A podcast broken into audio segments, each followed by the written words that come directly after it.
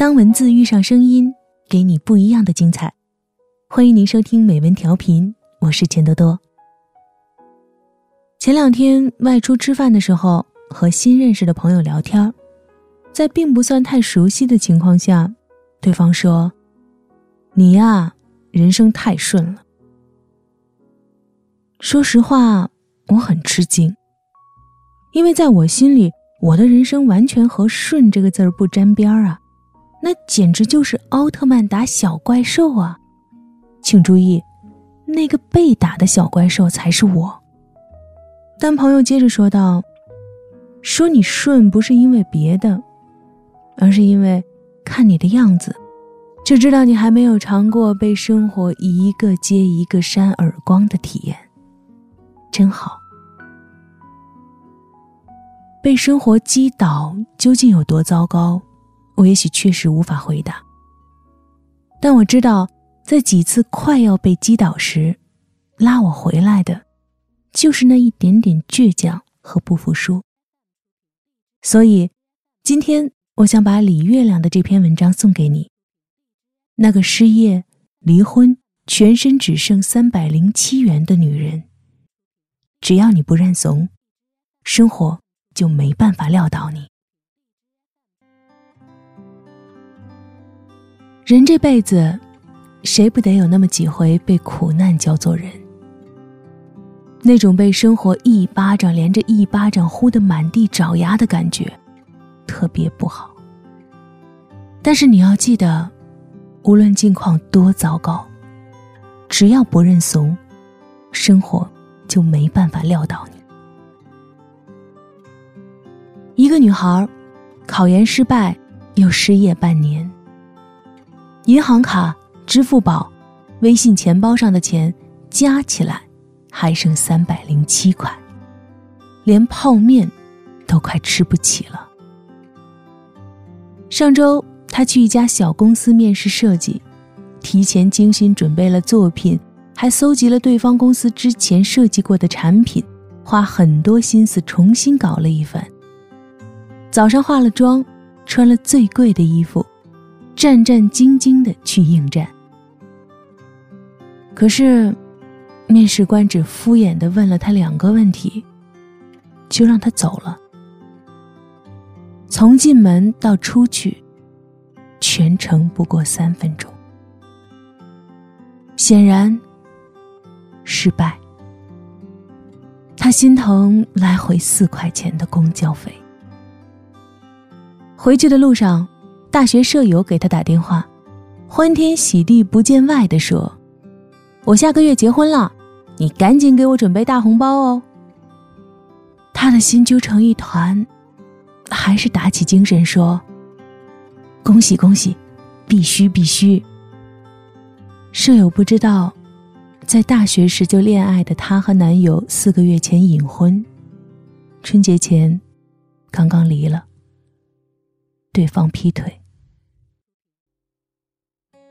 挂掉电话，他终于绷不住，一个人坐在喧嚣的马路边，涕泪滂沱。晚上，他给我留言说：“月亮姐，人生怎么这么难？我怎么这么惨？快熬不下去了。”我当时正在看一篇关于胡谦的文章。胡谦，不著名导演。很有艺术天分，但几次筹划自己的电影都因无人赏识、资金不足而胎死腹中。他出版过两本书，受到业界的好评，但稿费微薄。总之，典型的怀才不遇、穷困潦倒。他在微博里写：“这一年出了两本书，拍了一部艺术片，新写了一本。”总共拿了两万的版权稿费，电影一分钱没有，女朋友也跑了。今天蚂蚁微贷都还不上，还不上就解不出。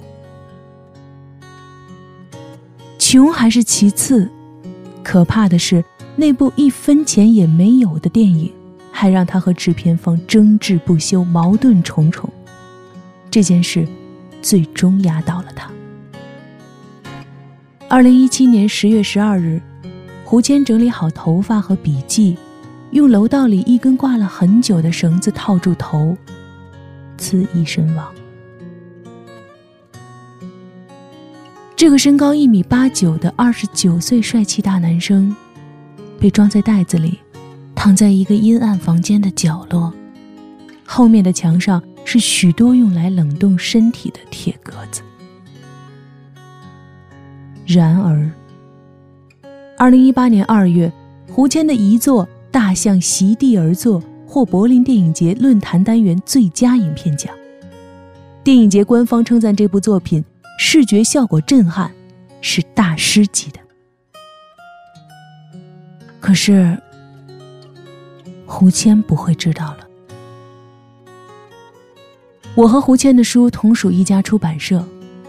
得知影片获奖的那天，出版社的编辑在群里深深扼腕。太遗憾了，这个傻子，他再多撑五个月，天就亮了。是啊，天马上就亮了，偏偏他就倒在了太阳升起前的一分钟。其实我知道他临走前的感觉，可能无数人都曾有过这样的时刻吧。孤立无援，糟糕透顶，像是被深埋地下，四周好像全是拒绝，全是刁难，全是封死了的墙壁。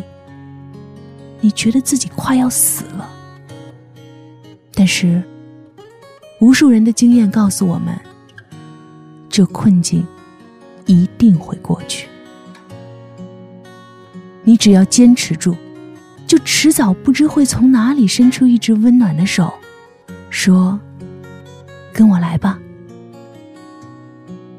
然后天亮了。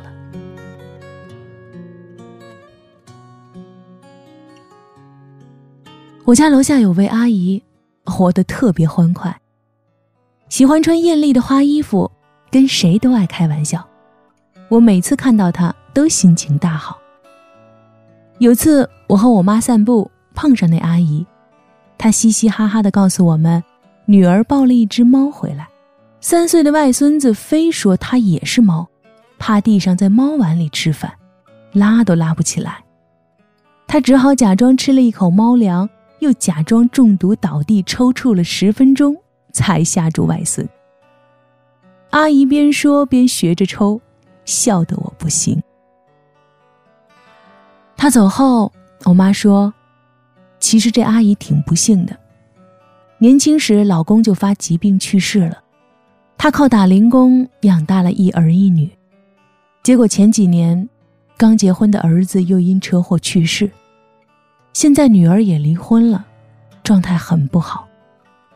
她在这边陪女儿，也带外孙，一个家全靠她撑着。”我完全没想到，一直以为那阿姨天天春光满面多幸福的，原来那个开怀大笑的人，心里捂着这样的疤。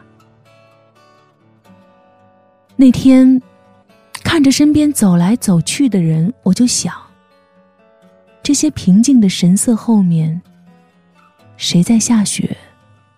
谁又在结冰呢？后来我和阿姨聊过一次，我赞她心态好。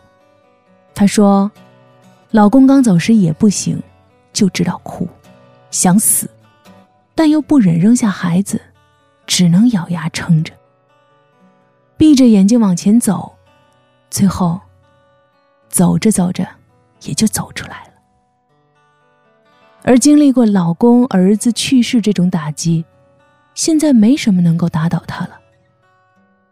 他说：“刚刚给女儿介绍了个相亲对象，两人聊得很好，女儿的状态大有好转，他特开心。这可能就是苦难使人强大的意义。当你经历过、应对过苦难，你就有了经验和底气。下次他再来，你就不那么怕了，因为你知道无非如此，也知道如何去击败他。至少。”不被他击败。我们不必感谢苦难，但应该直面它，并借势成长。